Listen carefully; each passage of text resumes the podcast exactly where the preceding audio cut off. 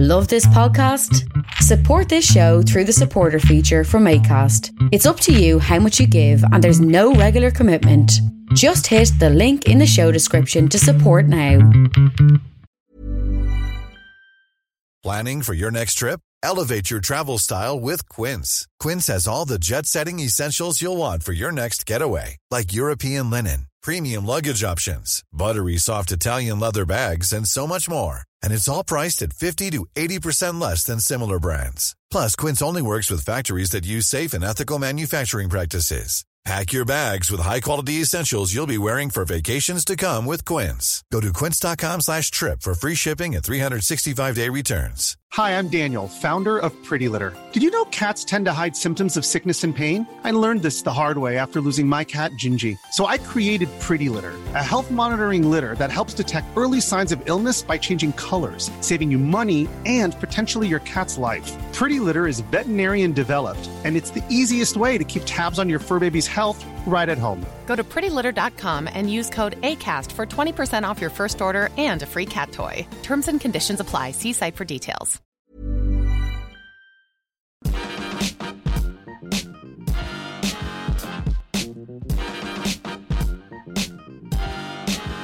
Hello and welcome to the Partly Political Broadcast, episode 61. I'm Tiernan Douieb, and if I lose six seats this election, then I'll get fired from my job at IKEA. According to Prime Minister T1000 May, sorry, Theresa May, on Twitter, if she loses just six seats at this upcoming election, then Jeremy Corbyn will be sitting down to negotiate with Europe, which presumably means he's stolen her seats.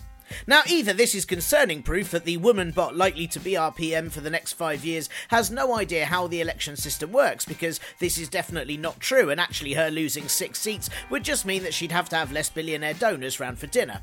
Or this is a rallying cry to Conservative voters who need to be incented to go and vote, as it seems Theresa May's place at number 10 may not be as secure as everyone thought. Or at least she might have to stay there, but have absolutely nowhere to sit. In one of the quickest election U turns in history, Theresa May has already sort of U turned, but not really, on a controversial dementia tax that was part of the Conservative manifesto. It has been looking like the Tory landslide may be far more of a common slope failure, as in the latest polls they've put Labour up to 33 to 35%, which isn't amazing, but it is a perfect number for both sides of the Labour Party to tell you that either it means Labour leader and quarter wumble Jeremy Corbyn is doing very well, or very badly, or neither, or both, depending on your opinion. This boost was likely down to the Tory proposed policies being akin to one of those emails, you know, one of those emails that you would write to say how you really feel about someone and how mad they make you, only you're then meant to delete it, but instead you've sent it, printed it out, and handed it round to all the journalists. For a start, there were the social care plans, now dementia tax as labelled by the press, and these aim to take the potentially good idea of inheritance tax and deform them into some sort of horrific monstrosity that will just mean elderly people suffering from dementia and other illnesses will have to pay for their own care using their own assets. Incredible that the Conservatives keep talking about throwing off the tag of being the nasty party, and yet they have specifically targeted vicious policies at people who won't be able to remember who dealt them out in the first place. In a speech that caused several journalists to say that Theresa May is now weak and wobbly, which, to be honest, I think is a far better campaign slogan as it sounds like you might be able to elect a jelly as Prime Minister. God, imagine a jelly as Prime Minister. In a speech, Theresa May U turned on the dementia tax policy by saying that there will be an absolute limit that people needing care will have to pay, but she hasn't said what that limit is, and absolutely nothing from the Conservative manifesto is changing, apparently, so it proves that she is just so useless she can't even U turn properly. It is really impossible to compare Theresa May to Margaret Thatcher, as so many seem to do, when Margaret Thatcher chose not to turn, whereas Theresa May is so unstable that if she tried, she'd probably fall over, so she only attempts it when everyone shouts at her for doing something wrong. Strong and stable! Saying that, she has been pretty good at turning a surefire election lead into more and more of a false start. Whether or not the Conservatives are actually U turning on that policy, the rest of their manifesto is pretty bleak as well. There are plans to scrap free school meals for around 900,000 children because, hey, how else will Theresa May persuade them to get back into chimney sweeping? Then there's needing voter ID to vote, getting rid of the Fixed Parliament Act so we might have to go through all this sort of bullshit again sooner than you think, and heavy internet regulation so you won't even be able to go online to complain about how these are the sorts of policies you'd get if you made a shitty ways to treat people random generator. Meanwhile, the whole Conservative manifesto is uncosted, which is something that was defended by Work and Pensions Secretary and cursed turnip Damian Green on the Andrew Marr show when he said that it's not uncosted, they just haven't costed it yet. Ah, how reassuring. Similarly, I just want you guys to know it's not that this podcast isn't anywhere near the iTunes charts, it's just that it isn't near them yet. Oh, and also, it's not that I can't fart money at will, I just can't fart money at will yet. Although, trust me, I'm really, really trying, and God, I've eaten quite a lot of money. Though perhaps Green's idiotic comment was meant to be reassuring, as I suppose if the Conservatives can't even get round to costing their manifesto, you sort of hope their awful policies might have the same chance at realisation. Damian Green wasn't the only Conservative this past week to get things publicly wrong. Chancellor Philip Hammond got the cost of the HS2 train wrong by £20 billion on Radio 4. And if mislaying £20 billion isn't strong and stable and trusted on the economy, I don't know what is. And Foreign Secretary and unhinged flump Boris Johnson insisted on ITV's Peston that the impossible pledge to give £350 billion of money saved on the EU to the NHS, he said that was in the Conservative manifesto, which it isn't.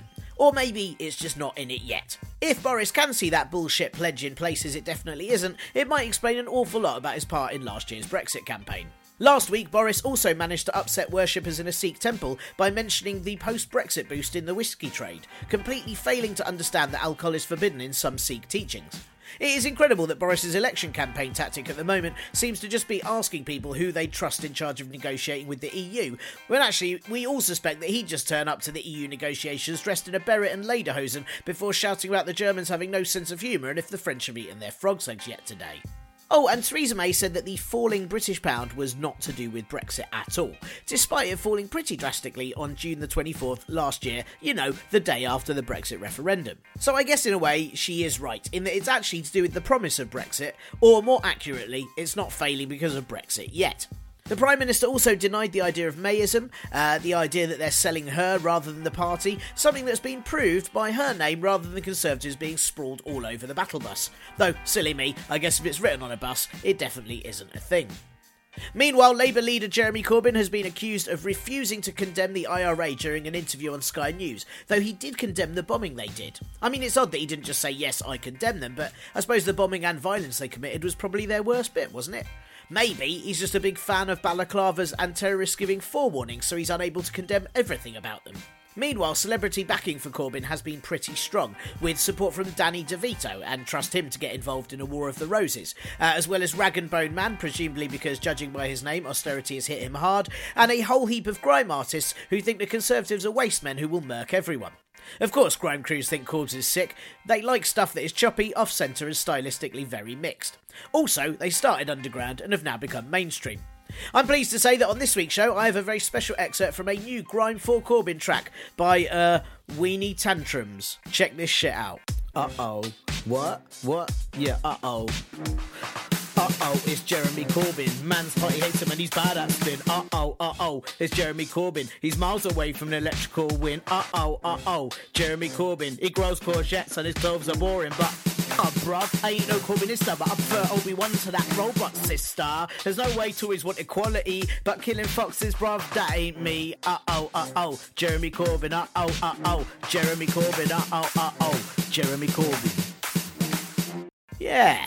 Uh, there will be more music from other artists supporting the various parties throughout this week's show.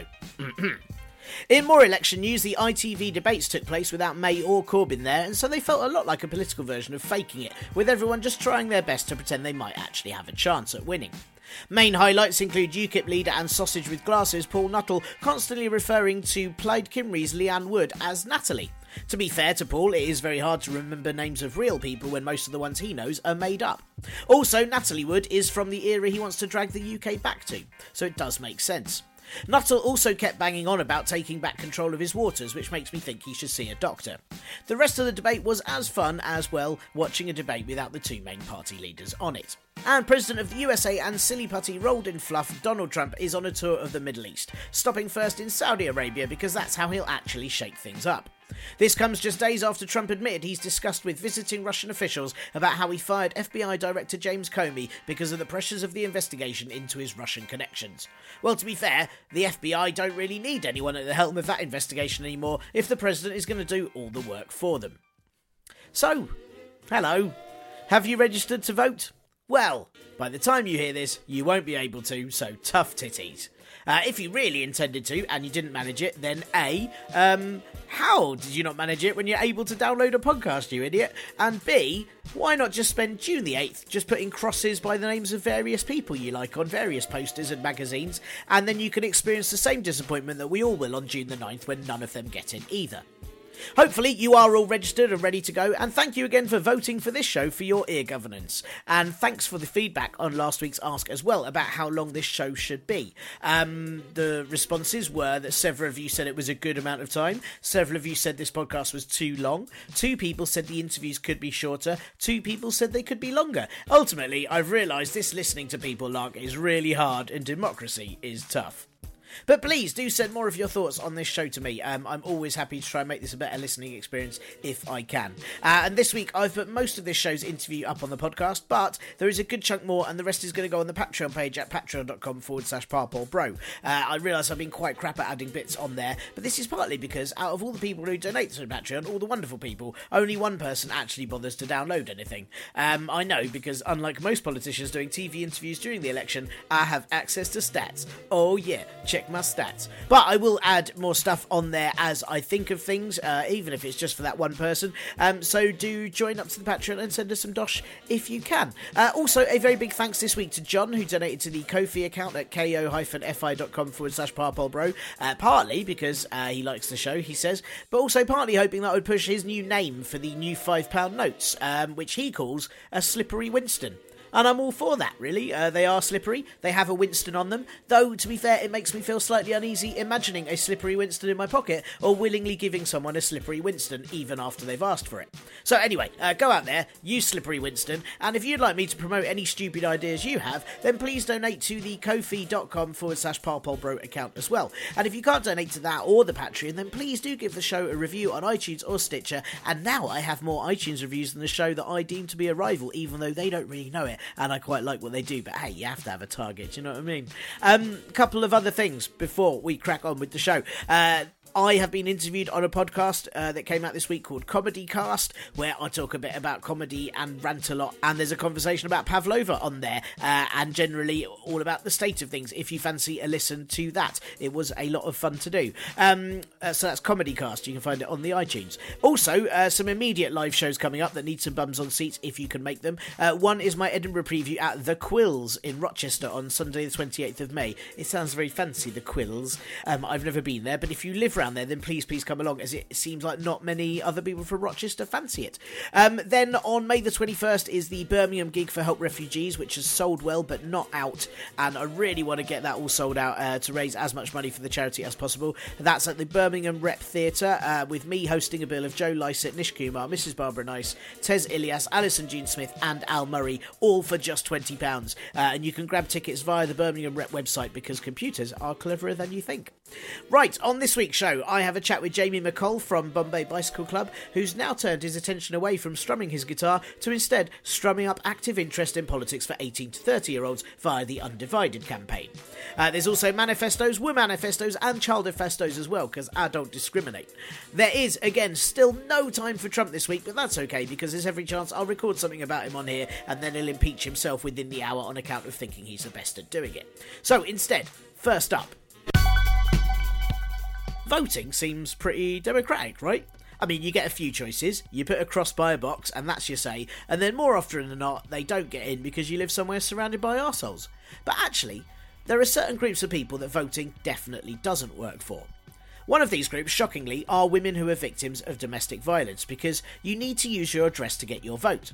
Your address then ends up on the electoral register, which is available to the public, and that could mean that the abusers victims are sheltering from can find out where they live and where they go to vote. Or if they're in a shelter, shelter locations are secret, and rightfully so, so that means they have to register with their old address and again could then risk bumping into their abuser. And you thought it was awkward enough bumping into the exit poll people afterwards, I know. But now you can have your address taken off the online electoral register, and that is quite easy to do, but it will still remain on the full register, which can be found by absolutely anyone in a town hall with patience. And the only way to get fully anonymous registration is to get either a court order proving you're a survivor of abuse, but with 21% of survivors never pressing charges, that could be a problem, or you have to get a letter of attestation, which can only be signed off by the head of MI5, top level police officers, or top level civil servants. You know, those people that we all know and hang out with all the time. I mean, actually, I assume no one knows the head of MI5 at all, otherwise, they're doing a really, really terrible job at being a spy.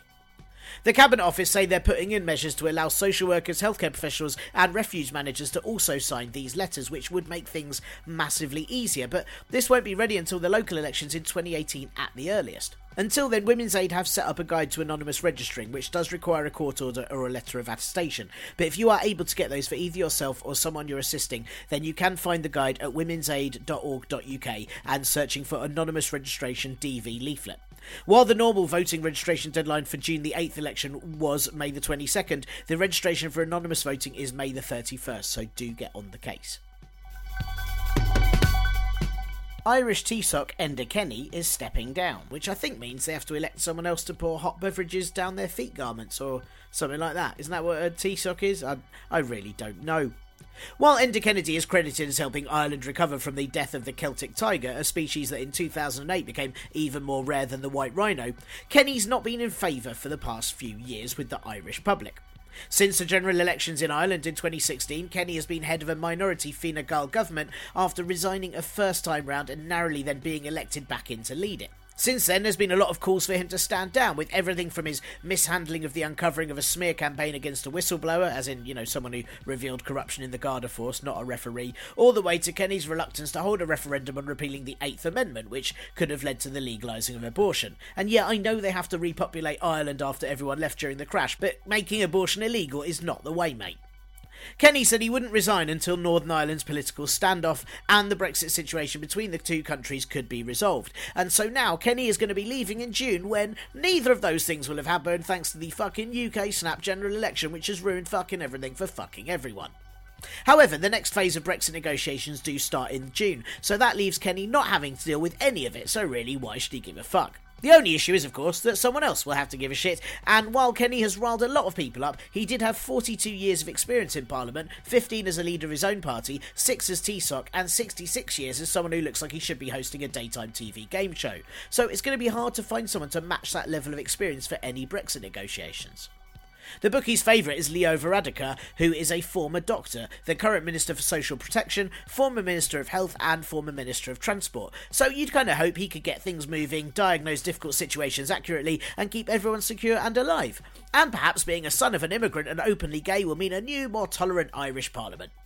Uh, except it seems Varadkar has shat all over expectations by already announcing that he'd ban strikes for essential services, thinks too many staff and hospital beds make hospital workers complacent. Yeah, really. And he says he wants to lead a party for people who get up early in the morning, which makes him an asshole.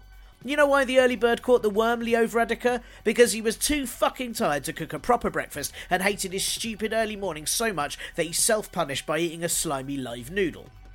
Ireland gets to decide in just a few weeks, and we'll see if it's Leo pouring tea down his socks because he gets elected, or if it's just because he's so fucking tired from waking up too early like an idiot.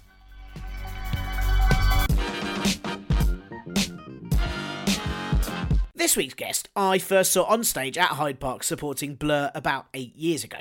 Obviously, he didn't see me as I was in a sea of people, most of whom thought it was just fun to lob beer at each other while I was just trying to see the stage in between some very tall people. But as Bombay Bicycle Club are on a musical hiatus, guitarist Jamie MacColl has turned his attention to politics because he thinks it's now important to hit the right political notes with people rather than musical ones. You know, and without making a song and dance about it all, obviously. Okay, okay, I'll stop.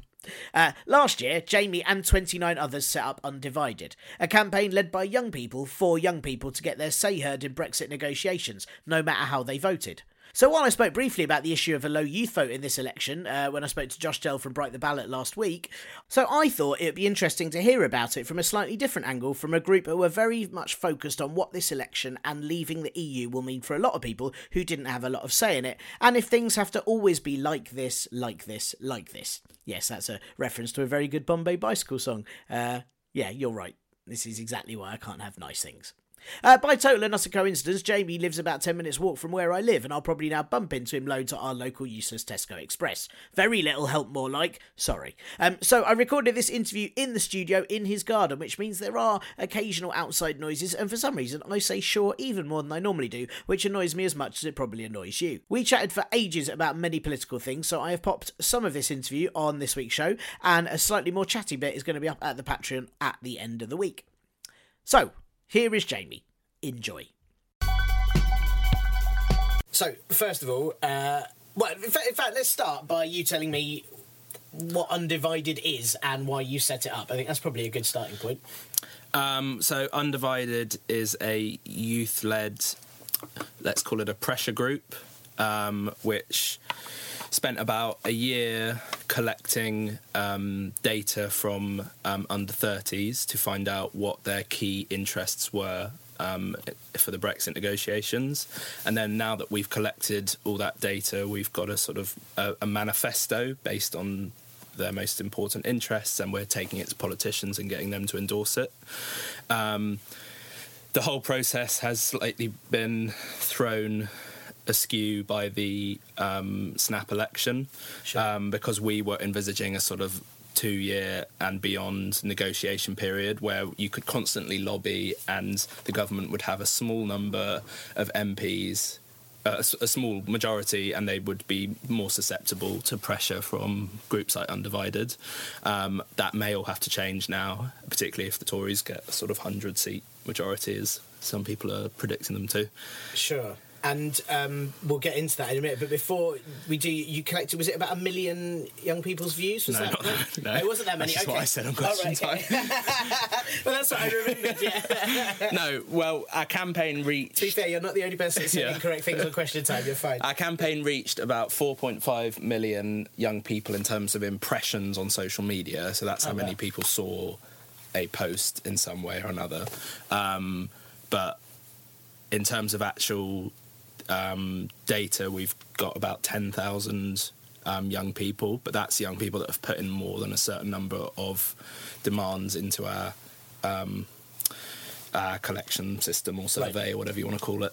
But I'm guessing people were quite were young people quite enthusiastic about putting forward their opinions on Brexit. Did you find it easy to get? Yeah, I think it was yeah. quite easy, particularly in the immediate aftermath. Um, funnily enough, it was easiest with 16 to 18 year olds as opposed to um, 18 plus. Right. Um, I think if I can just look at my data, yeah, 40% of the respondents were 16 to 18 year olds, um, which is kind of interesting because I think it shows that one, there's probably an argument for lowering the voting age to 16 because they're clearly engaged in politics, but also that I would personally feel if I was a 17 year old, I would have felt very disenfranchised by the referendum if I would had been very pro Remain because I may have been months away from turning 18 and having a say in the political process, but suddenly this massive decision has been made for me and I'll live with the consequences for the next 60 odd years.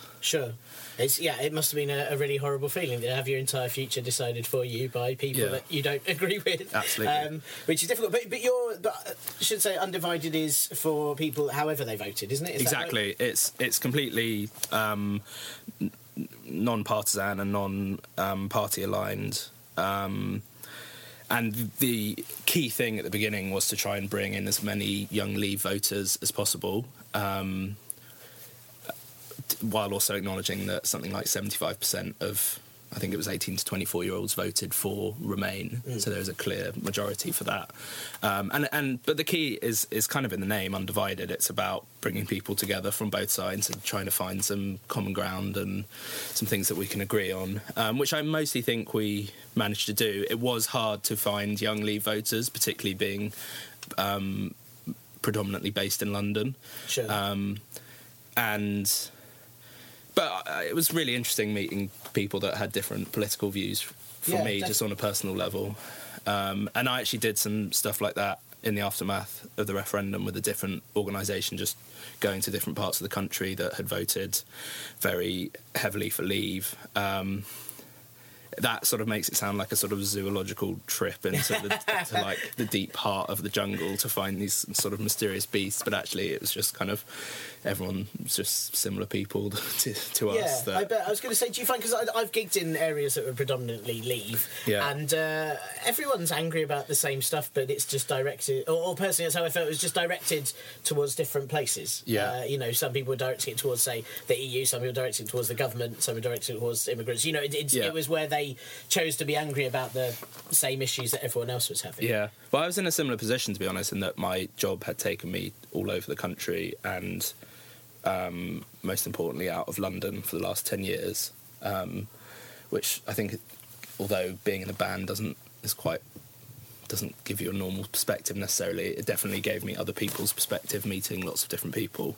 Um, but one of the things I found in the after- aftermath of the referendum was that- just that people, like, I spent a few days in Hull, and a lot of people there were more concerned about like very local issues as opposed to like the, the EU or even feeling very distant from London. There were people that kind of were angry about feeling distant from Leeds, let alone London. Sure. But it, yeah, I mean, I guess it's that. Um, you know, th- that thing that we've heard time and time again is that the Brexit vote was a vote for change rather than the vote specifically for Brexit. Yeah, uh, even though it's now become that the only way to get this change is Brexit, you know, however it's, it's now interpreted. But that was, I think, a lot of people feeling very angry and absolutely. It was. I mean, it was. Yeah. The EU was something that you could project every negative feeling you had about the last forty years of politics in this country, and it was, you know, it's it's sort of the way I think some. Uh, kind of left-wing liberals feel about Jeremy Corbyn. It's, you you can project whatever you want from politics onto him, and you can see it in that. And it was, I think, the same for some people with the EU.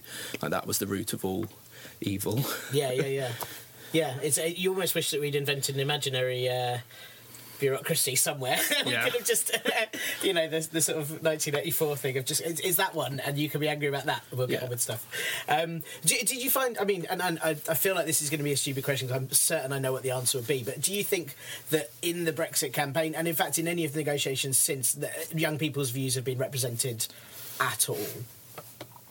um, in the campaign itself, there were a lot of kind of tired, cliched efforts to get young people to vote. I think that always speak in quite patronising terms, um, as like stay in the we, you vote to stay in the EU because you'll get cheaper holidays or your phone tariff will be slightly more expensive when you go to like Mallorca or whatever, and I just found that quite patronising personally, as if that's the only way that you can talk to young people about what is the kind of the defining political choice of our generation.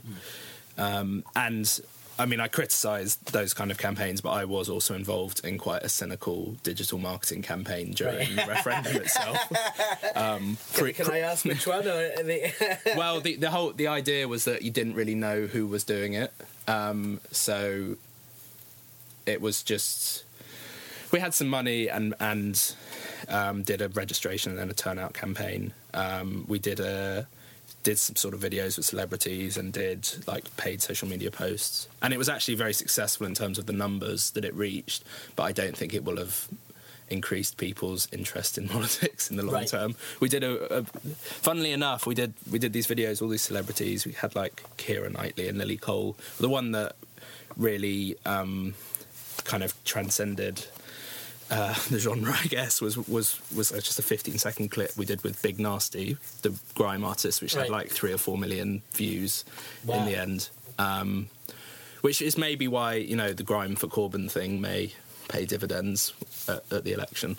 yeah, well, there's a few because there's another um, there's another youth campaign that I know people set up called Rise Up. I Yeah. you've seen this, and that's backed by quite a few grime artists Yeah. as well, and seems to be getting some sort of ground. And It's obviously a good way. I mean, it- it's funny because I always, uh, and, and I suppose uh, you would have an interesting view on this, having you know been in a, in a very well known band touring everywhere. Do you think celebrity endorsements make much of a difference? No, Um, no. no. Um, I don't. I don't. I don't think. I mean, you know, the Conservatives rarely ever have any celebrity endorsements. Michael Caine. It's always Michael Caine. yeah, but there's, there's, I can't really think of any prominent ones um, this time, and they're No. li- likely to get close to fifty percent of the vote. So sure. I, I can see why. I can see.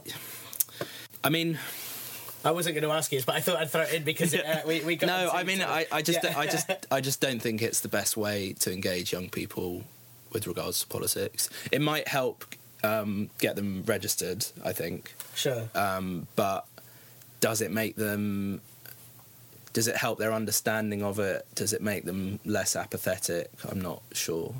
Um, and I'm I'm slightly confused about why a lot of the grime artists are coming out for Corbyn now, considering like I tried very hard to get some involved in the referendum last year and found it very difficult. And I wonder what it is about Corbyn that carries and also, as you say, now it feels a bit late. exactly. You kind of feel like a, a year ago might have been more useful, or when there was a possibility to change any sort of narrative, or you know, it, it's. Um, I mean, in the grand scheme of things, this general election is much less important than the EU referendum. Sure, and uh, in fact, let's let's go back to the undivided. Yeah, for a sorry. second. Do you, um, no, no, I apologise. I, I, I felt uh, I felt that was a good track to go. But the, the I was going to say with your you, you came up with um, uh, what do you call it? A manifesto ideas or a list of ideas? Um, yeah, it's a ma- it's a manifesto now, I suppose that Right. that we want politicians to endorse. Um, and pre the election announcement, we actually had lots of politicians on board, including Tory politicians. But it seems like some of the latter may be shying away from it Right. now. Sure, sure. And what were the what were the what does the manifesto contain? What were the main things that kept coming up? So, I think how I like to separate it is to what we call demands based on process and demands based on outcomes. So, um, with regards to process, there were um, things like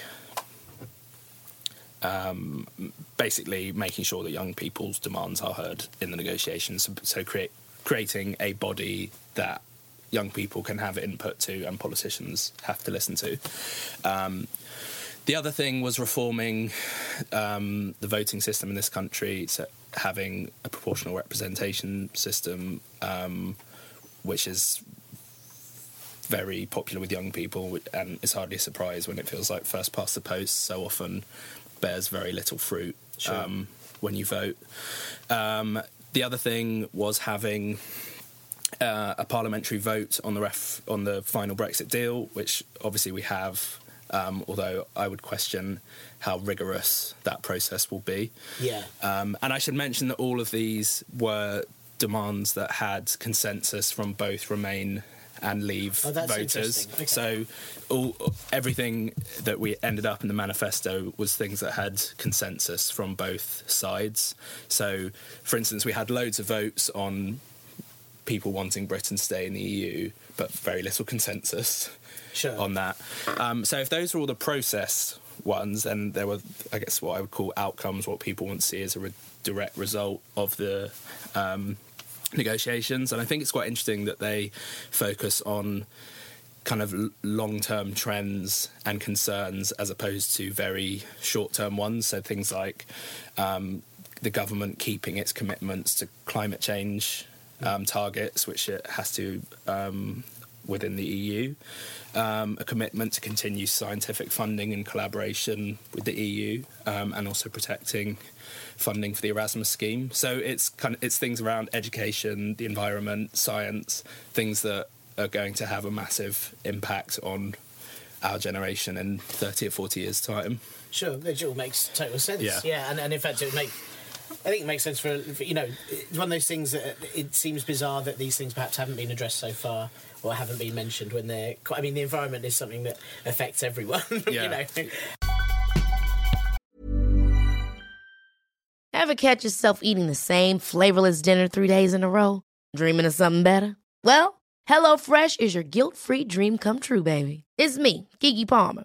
Let's wake up those taste buds with hot, juicy pecan crusted chicken or garlic butter shrimp scampi. Mm. Hello Fresh. Stop dreaming of all the delicious possibilities and dig in at HelloFresh.com. Let's get this dinner party started. Many of us have those stubborn pounds that seem impossible to lose, no matter how good we eat or how hard we work out. My solution is PlushCare. PlushCare is a leading telehealth provider with doctors who are there for you day and night to partner with you in your weight loss journey. They can prescribe FDA-approved weight loss medications like Wegovy and Zepbound for those who qualify.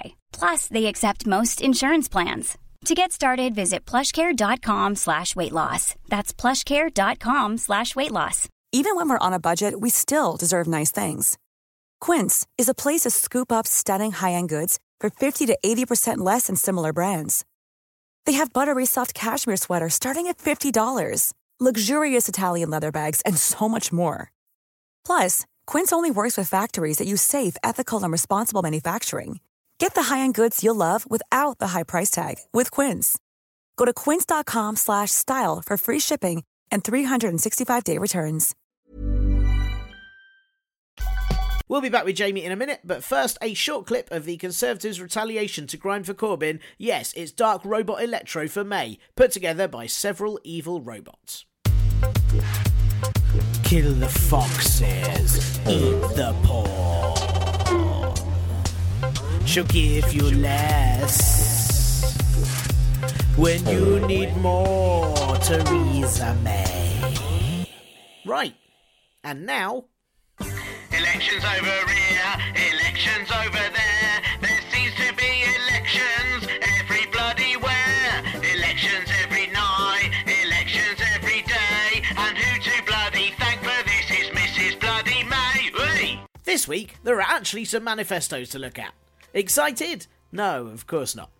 Manifestos are, if you don't know, a lot of words that are bound together in order to give anyone reading them a terrible time. And in the case of the Conservative Manifesto, anyone living through the consequences of them as well. It's like the Book of the Dead, but with terrible stock photos of Conservatives smiling, which they're only doing because they're imagining the discomfort you're having reading the manifesto.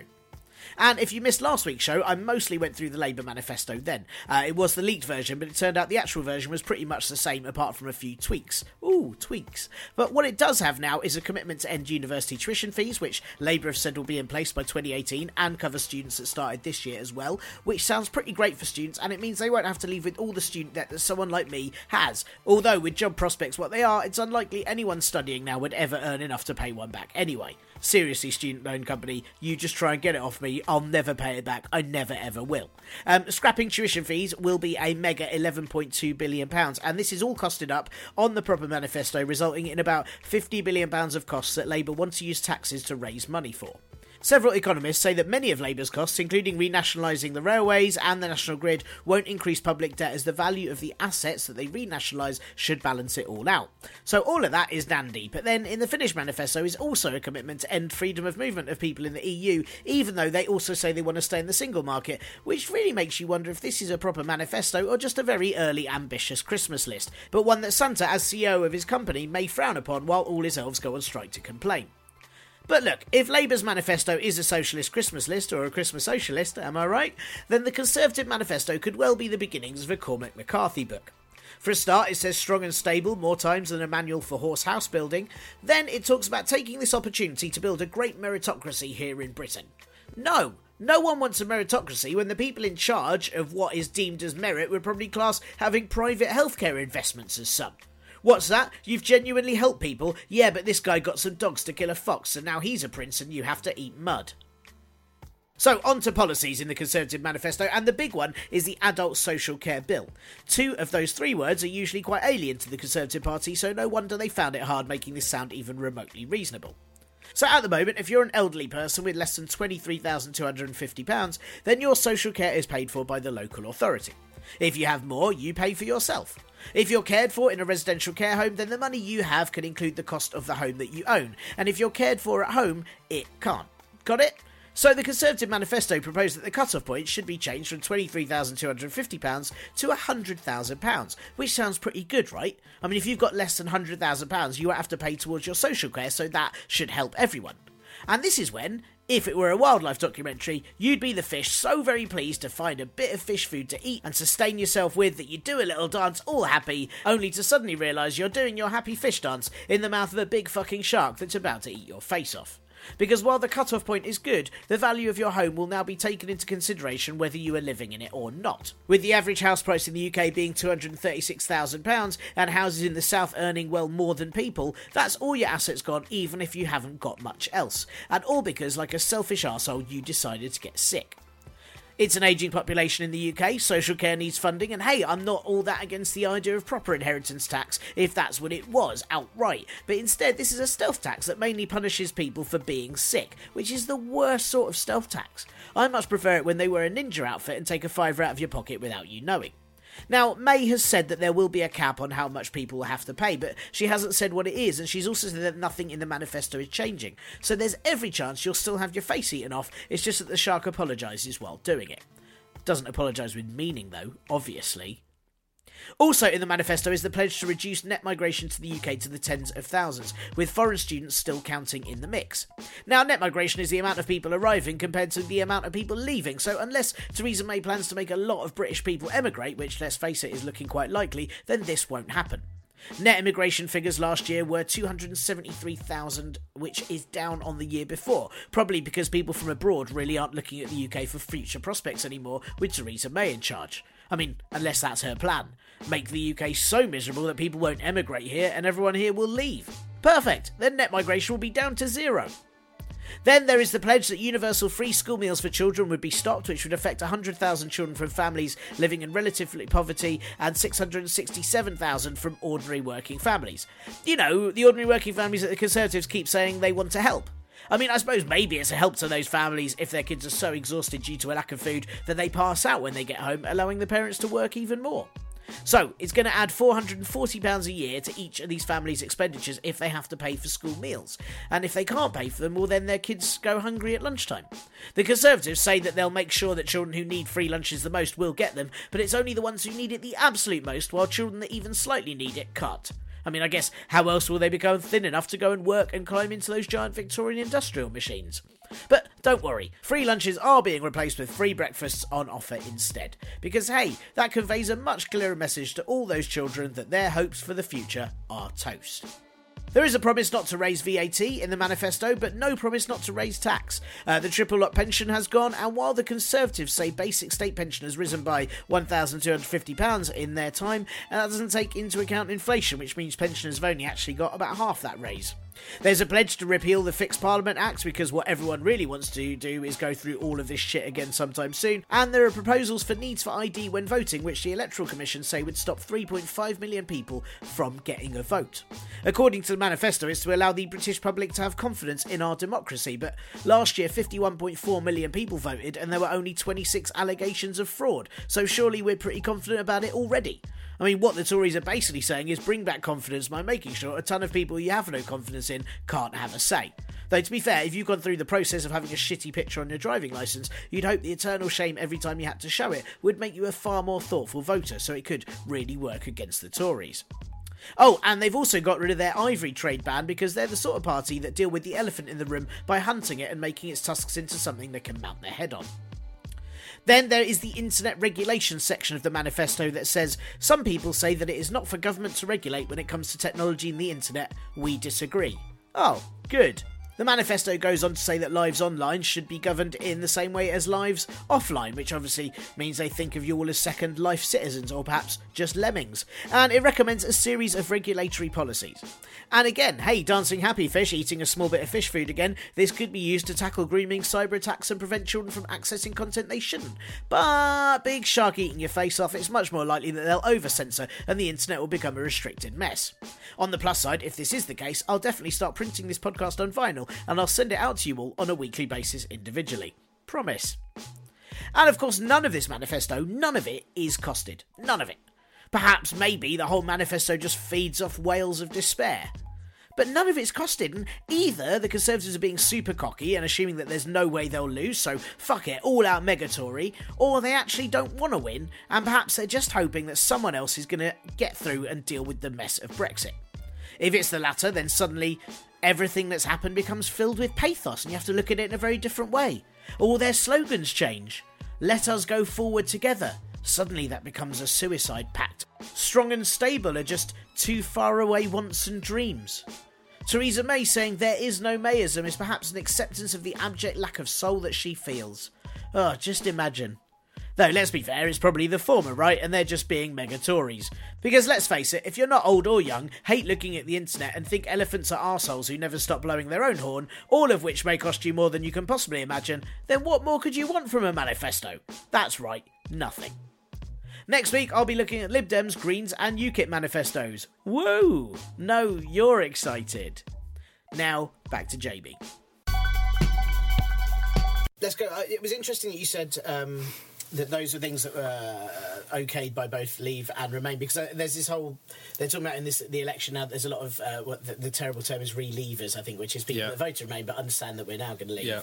Um, and did you did you feel with the young people's views across the board that however they voted, they'd like the people in charge to do it sensibly? You know, is there a, because it, it, I think that's the concern of a, a lot of people of whatever age at the moment. Is just that however this happens now, it happens in the best way Yeah. possible. Well, that's why I think it's, it's interesting that there was a lot of consensus on things like having a parliamentary vote on the final deal, on having making sure that there were structures in place to hear.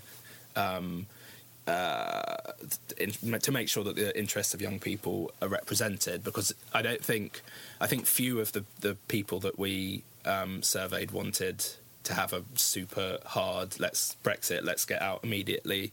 I think it was some, only something like 15 or 16 percent of people that surveyed wanted that. Um, there was also some degree of support for staying in the single market from young Leave voters. Um, we also had the situation where nearly everyone that's surveyed wanted to have the right to work and travel freely throughout Europe, but then there was obviously a lower percentage of people that thought that our counterparts in Europe should have the same right Sure, to come here, as I imagine is the case for most age groups, not just Yeah. um, young people. Um, but yeah, certainly, I I think there's very low support for having a immediate hard Brexit. Let's blow everything up, um, which is unsurprising because you know. 18, 19, 20 year olds are all looking for jobs or at university and about to leave university and look for jobs, and no one is interested in a um, in having another recession um, and finding it impossible to get a job in the next four or five years. And do you think you, you mentioned earlier that obviously the snap election's kind of thrown uh, what you guys are doing off off Yeah. course a bit?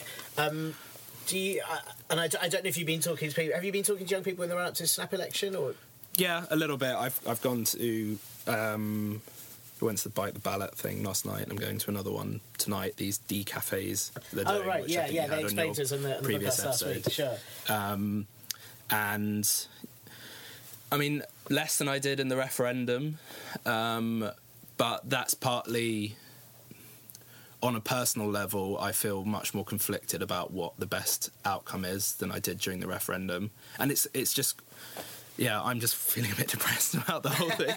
well, I think you're- not alone in that by any means. I think the uh, a, a large percentage of, of the country are. But I, I mean, I wonder, are you seeing that reflected in young people as well? Because there's been this big idea that were all the young people to vote, it could make quite a difference. Yeah. Um, I mean, I, I, I mean, there was a thing in BuzzFeed this morning, um, which was quite interesting, which um, your listeners should definitely go and have a read um, about, which was going through all the data and and looking at the claims about whether young people would actually swing the election for Labour if they turned out in significant numbers, and um, it seemed to put those claims um, to bed and said that it would make very little difference, sadly, which is just even more dispiriting because if there's no point voting, then what's the point of voting in the first place? Um, Of course, but it's the same as they always say. If all the non-voters voted, it would be pretty much in line with voters that do vote. But I mean, this is this is something that Labour said throughout the last general election as well. It's like we're not we're not going to go after Tory voters. We're going to go after non-voters and young people in particular. And it didn't work then, and I'd be surprised if it works now.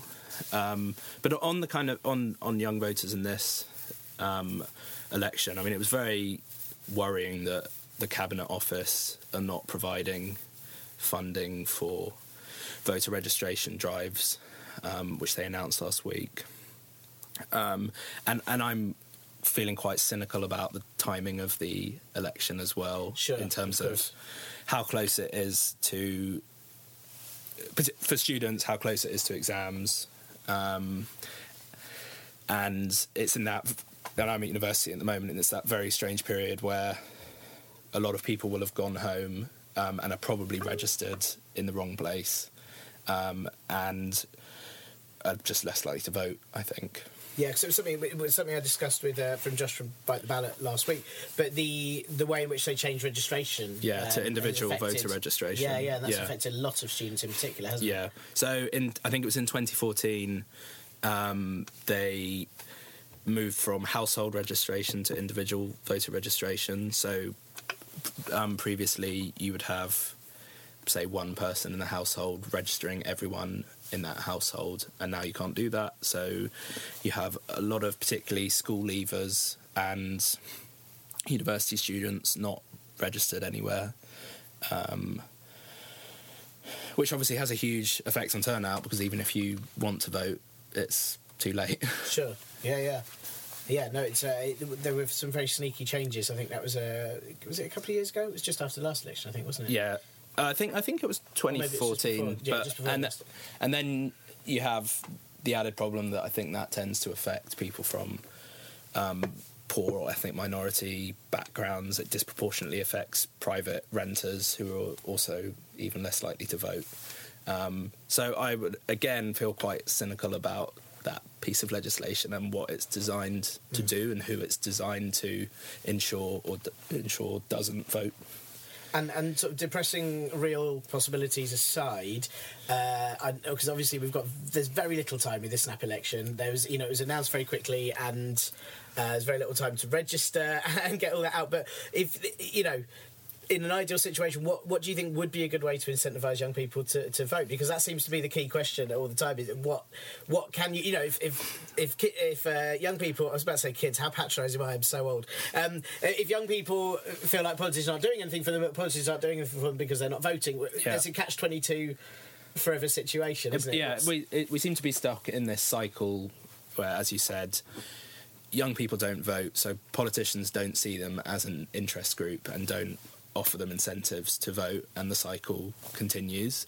Um, I guess there isn't really an easy answer, but I think you also maybe need to think about voting and democracy as not just something that produces an outcome that is exactly what you want. I mean, I'm 27 now and I've voted in, I guess, um, five or six elections, and I, I think only one of those has gone the way I voted, Right, sure. which was probably Sadiq Khan last year. Um, uh, so, but you got to you just keep doing it in the hope that things change, I guess. And and uh, and one of the biggest concerns I have is this sort of democratic deficit, I guess. And what if if if only I think it was forty three percent of eighteen to twenty four year olds that voted in the last general election. If that trend continues, and as they get older, they don't vote, and and most um, studies do show that voting is habitual. If you don't do it when you're younger, you're less likely to do Is that it the case? when Right, you're okay, when you're older.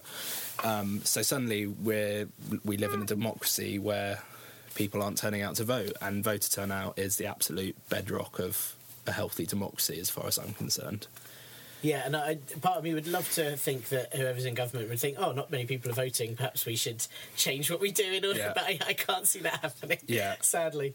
I think what one thing it will take is that it, first past the post obviously um, incentivizes whichever um, parties in government to keep it. I think it's going to take a, a brave party at some point to say we need a more proportional voting system that incentivizes more people to vote and that may not be in our interest in the short term but in the long term it's going to be good for the health of british democracy Yeah, it's gonna.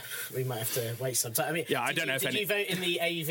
Uh, you would have voted. In the I AV. did. I voted for AV, but I can see why people didn't because it was such a watered down That was version the, of it. the but- problem. Part, part of me feels like that was our one chance to change the voting system, but the options we were given weren't It- very yeah. good. Uh, And the No to AV campaign was very effective, I think. And apparently a forerunner for the Leave campaign, which is quite interesting. Right, sure. Yeah, I, would re- I remember that. I'm sure I remember some quite horrific billboards telling you Yeah. what would happen if, uh, if you the vote AV AV. vote Yeah, came, through. Ooh, oh, AV. Yeah. Which is uh, amazing. Right. Well, before uh, before I wrap up, uh, in fact, two questions for you. Firstly, uh, firstly, an easy one. Who else? Obviously, people check out Undivided, get involved, sign up. Um, if you are within the age range, up to thirty, isn't it? You're, yeah. So slightly uh, I'm, less young. I'm approaching that point, but Right. I've still got a couple more years. It's, it's fine. It's fine. You'll survive. Don't worry. I'm 36. It's around 36 now when, when things start to The crisis sets so, in. Um, yeah, that's it. Um, but uh, are there any other campaigns you mentioned about the ballot earlier? Anyone else that you recommend that listeners check out, follow on Twitter, get involved with? Yeah, bite Bite the Ballot. My life, my say. Um, Citizens UK do good stuff around students. Um, there's a project in Manchester called the Reclaim Project, which is about getting more kind of working class um, people involved in politics, young working class people involved in politics, which is really important as well. Um, I mean, yeah, there's so much you can do. I think there's there's definitely no excuse to not be involved in some way if Sure. you're passionate about it, and obviously try and do more than clicking share or retweet on Facebook and Twitter.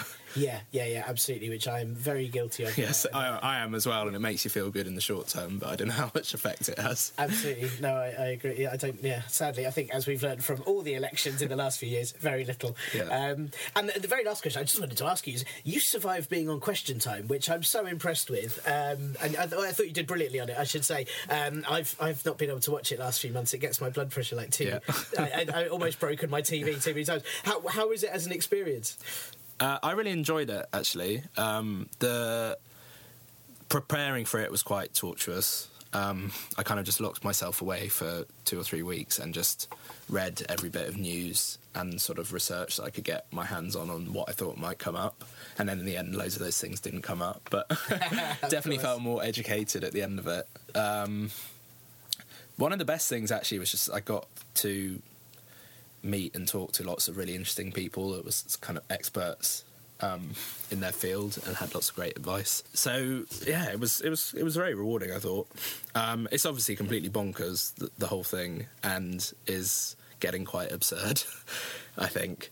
Yeah, it just feels like such a bear pit now. I, I'm trying to. Because your episode was last year, wasn't it? Which I remember. I, I can't quite remember. It was in um, it was in February this year. Oh, was it in February this Yeah. year? Oh God, right. Sorry, I thought I'd given up watching it before No. that, but maybe not. I definitely. Yeah, how funny. But, but I don't remember. Were you were you particularly shouted at by any members of the public, or you, you No, remained they, unscathed? they, they were yeah. quite. There, there were people in the audience saying, "Oh, I agree with Jamie," which made me feel quite good. That's all you want, isn't I was it? like, have these have these people been planted here to say that by members of my family or something? um, but no, no one shouted at me. There were crazy people in the audience, as there always are. There was a man that kept just he just kept sort of shouting foreigners intermittently, um, as if that sud- as if that suddenly that made sense somehow. Um, there was also a man that was very rude about his Russian wife that was sitting next to him, just saying she's she's not British.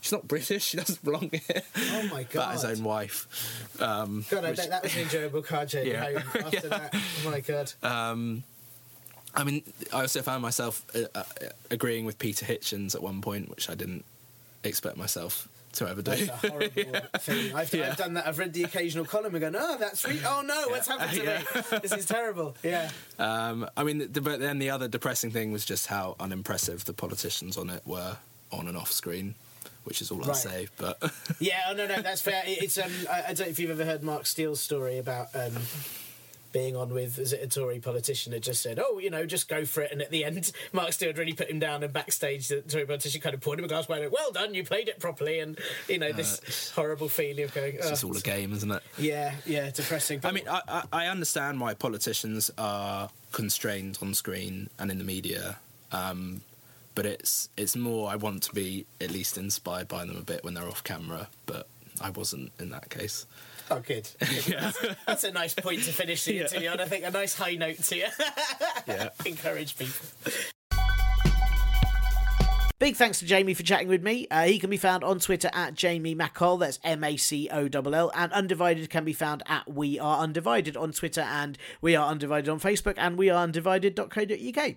Uh, as I've said, there's about 20 minutes more chat with Jamie, which was really fun and interesting, but not entirely on topic, uh, although it is mostly about politics. Um, I've kept all of that and I'm going to pop it on the Patreon page for any of you that donate there if you'd like a listen.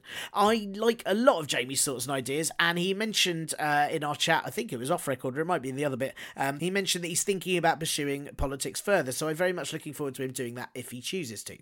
Uh, please do still send me any guest recommendations you might have, as I'm now nearly out of pre planned interviews, and there's still one, possibly two shows pre election, and then however many I'm going to be allowed to do post election before I'm locked up for being a dissenter under the new internet regulation laws. So, do send me all suggestions for people to interview, as well as subjects to interview people about, and you can, of course, do that by tweeting me at ParpolBro on Twitter, the ParpolBro Facebook group, emailing me at partlypoliticalbroadcast at gmail.com, or training 40 whales to all sing your suggestion in whale noises at the same time as I have my head underwater in the bath, and hey, I should get the gist. Email is, as always, probably easiest. And now I'm pleased to say I have a quick clip of the Lib Dem supporting movement, Elevator Music for Farron. Oh, Tim Farron. Oh, Tim Farron. He says he'll do something, Tim Farron. Oh, Tim Farron. His face is really small. Oh, Tim Farron. Tim Farron. After Conservatives, Labour, Lib Dems, and the Greens, this week is, of course, the turn of UKIP. So, I asked you, the people, for possible campaign slogans for the Pound Shop fascists, the ITV2 of bigots. That's right, UKIP. At Julia R says, Tories still not racist enough for you? Vote UKIP. At Andy Walker 9 says, vote for the mad racism, stay for the badinage. Wasn't that the former leader? Oh, no, wait, sorry. Um, at the Master's Beard says, vote Tory. Uh, Flex says, horrible cunt without the bollocks to vote BNP. Vote UKIP. Uh, and Cookosaurus Flex also sent, vote UKIP and we'll free you from the tyranny of having to say, I'm not racist, but. At Longscape Death uh, says in the thickest West Country accent, which I will try. Apologies to any West Country listeners. Get off my land. Uh, at Benson Mike says UKIP 2017 because there's still lots of brown people. Some of these puffers are really quite brazen, and I want to smoke in pubs again. Uh, I, think it's all right to say pufters in the context of irony. Is it? Is it not? Write me. Say what's going on. Uh, Matt Hoss uh, says UKIP. I can't believe it's not BNP. Uh, Matt Kinson says, "What do we want?" What we just got. When do we want it? 1950. Uh, Rob Skeen says, UKIP, we won. Get over it, because we haven't. Uh, Steve Lodge says, UKIP, it's time to leave the universe, which I think is a proper winner. They should do that one. And although, to be fair, their chances of winning are astronomically small already. Paul Jenkins says, UKIP, the boil on the bum of Brexit. Richard Barnes says, independent of Europe isn't enough. We want to return to the state of nature. Independence for everyone, from everyone. God, I'd actually almost vote for that. Uh, and James Ross has sent in a couple saying, gets your whites whiter than white, and UKIP, because concern about becoming a Russian puppet state is so 1989. Great work, as always, listeners. Uh, though something makes me wonder if I should have actually asked you to write eulogies or headstone engravings for UKIP, considering how it's looking for them. Next week uh, is a free for all with all other possible parties standing in the election, so take your pick. Uh, keep your eyes peeled on the Twitter or Facebook group for the question on Sunday, and I'll suggest just some of the parties that you may wish to choose from. And now, a small clip from World Music for Lucas and Bartley. Lucas and Bartley. Two minds are greater than one, we obviously turn one off when we're not using it to save energy. Lucas and Bartley. Lucas and Bartley. And that's all for this week's Partly Political broadcast. Uh, thanks again for listening. Please do donate to the Ko-fi or Patreon Parpol Bro page if you can. Do give the show a review on iTunes, Stitcher, or Auto Trader just to confuse the car buyers, I suppose. And please do spread the word if you enjoy the show. And if you didn't enjoy the show, why have you listened to the end? Hmm? Hmm. I'm going to be all mouth jiving in your sound waves next week, uh, yet again, by which point Theresa May will have U turned on the entire Conservative manifesto while keeping it exactly the same. So it just means everyone has to hold their head sideways to read it because she's that selfish. Bye! This week's show was brought to you by a series of numbers that it's not that I haven't got them, I just haven't got them yet. And now a clip from Melodica for Nuttall. His name is Paul Nuttall. He's got more friends than you, and some of them are in the Avengers. He'll campaign to leave Europe. Oh, wait, we've already done that. I don't know what he stands for now, but he looks like a potato.